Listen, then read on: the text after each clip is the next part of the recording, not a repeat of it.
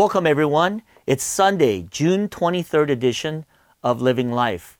You know, I was counseling a dad just recently, and in tears, he was crying out and saying, Pastor, you got to pray for me. And I'm like, hey, what's going on? He said, My son, he just will not turn around from his life of drugs and partying. And there's a lot going on. And so I say, hey, so what, how, how long has this been going on? He said, it's about five years. I'm like, wow, that's a long time. And he said, in five years, I did everything that I could. I prayed for him, I counseled him, I even took him to other counselors. There's so many things that I've been doing, but yet this guy just will not leave his life of drugs and partying.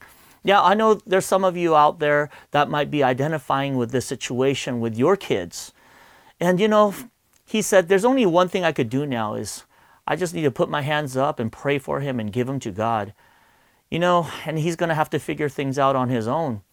Uh, there's going to be certain things that he's going to learn and come to realize how difficult it is when he does not obey and go in the ways of God. And I said, you know, sometimes that's the only thing left. That's basically what's going on today in our passage. Israel is going their own way, not caring about God's ways, and now they're about to face judgment. Let's take a look at the text today.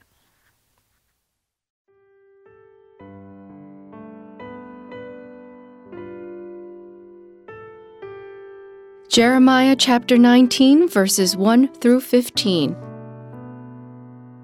This is what the Lord says Go and buy a clay jar from a potter, take along some of the elders of the people and of the priests, and go out to the valley of Ben Hinnom near the entrance of the potsherd gate. There proclaim the words I tell you, and say, Hear the word of the Lord, you kings of Judah and people of Jerusalem. This is what the Lord Almighty, the God of Israel, says Listen, I am going to bring a disaster on this place that will make the ears of everyone who hears of it tingle. For they have forsaken me and made this a place of foreign gods. They have burned incense in it to gods that neither they nor their ancestors nor the kings of Judah ever knew. And they have filled this place with the blood of the innocent. They have built the high places of Baal to burn their children in the fire as offerings to Baal. Something I did not command or mention, nor did it enter my mind. So beware, the days are coming, declares the Lord, when people will no longer call this place Topheth or the valley of Ben Hinnom, but the valley of slaughter. In this place I will ruin the plans of Judah and Jerusalem. I will make them fall by the sword before their enemies at the hands of those who want to kill them, and I will give their carcasses as food to the birds and the wild animals. I will devastate this city and make it an object of horror and scorn. All who pass by will be appalled and will scoff because of all its wounds.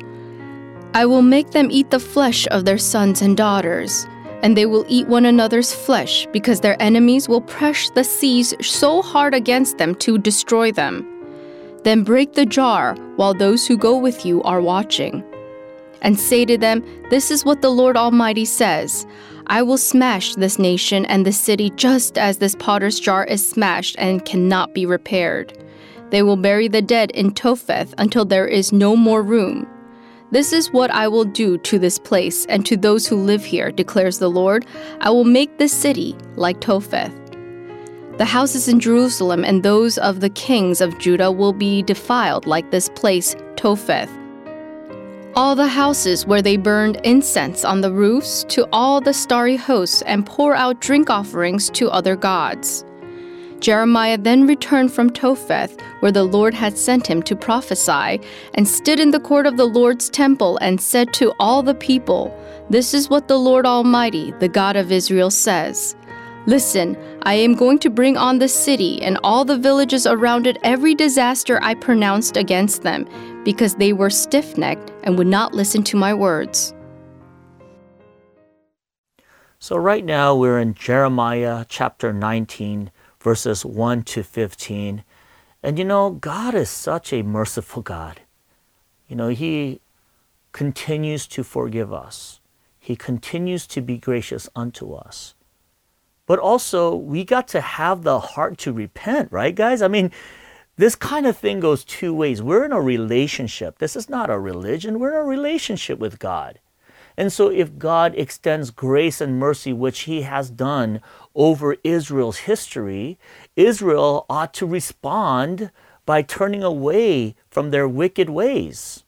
And this is where I think God is starting to feel a little frustrated and letting Israel know grace could only be extended to a certain point before you start receiving the judgment and the consequences for your sin. Isn't that true though for anything? You know, there's there's always grace. But when we continue on and we keep abusing grace, there's going to be a time when we're going to have to pay for those dues. And that's exactly where they're at right now. Now, what is going on here? What is going on in this passage? Why are they being judged? Well, they're going after foreign gods, they're going after the foreign culture, they're doing things that are sinful. They're living a sinful lifestyle. And God has just been, He's just saying, enough.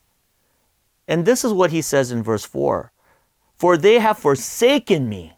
This is bottom line. For they have forsaken me and made this place of foreign gods. They have burned incense into, into in it to gods that neither they nor their ancestors nor the king of Judah ever knew and they have filled this place with the blood of the innocent.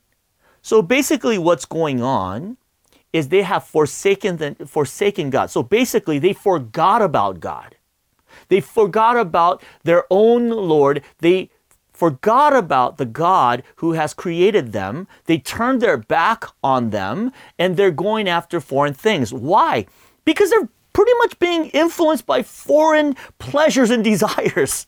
They're being influenced by the things of the flesh and the religious culture or the norm of the day that has been highlighted by their pagan or their secular culture. And isn't that the temptation of today? Let's really think about that. Let's really think about that. How much of our society's norms, cultures, and values, how much of that is influencing our thoughts and our desires today? a lot. I'm just going to highlight one basic modern thing, and I'm just going to say this one thing. It's called Instagram. Instagram.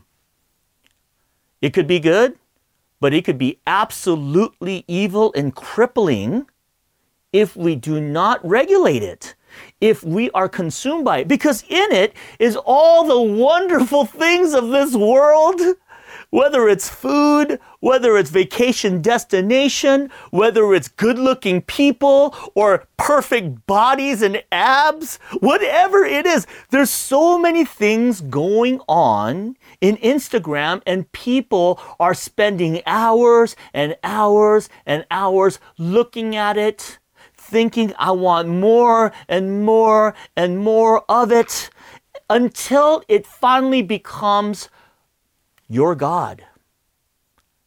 And then, without you really even knowing it, you are worshiping the things on it.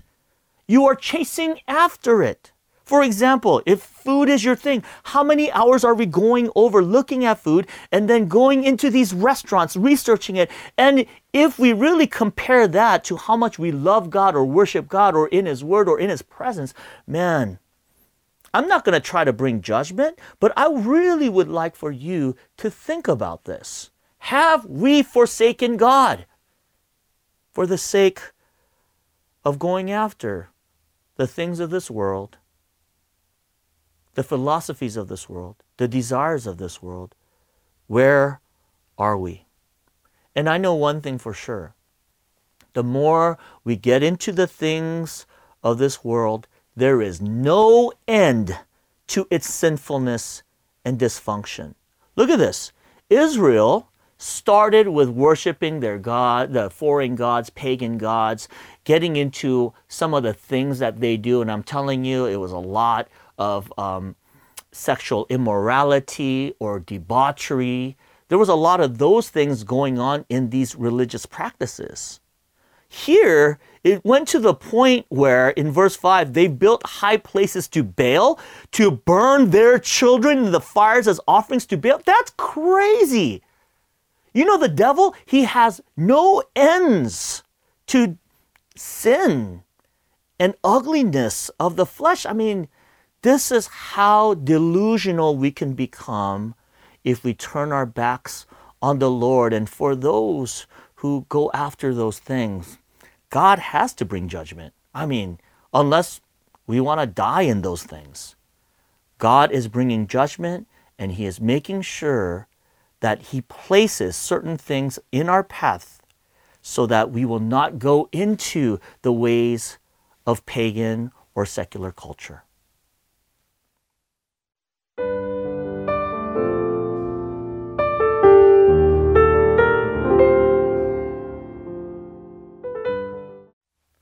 So, in closing, I would like to challenge you.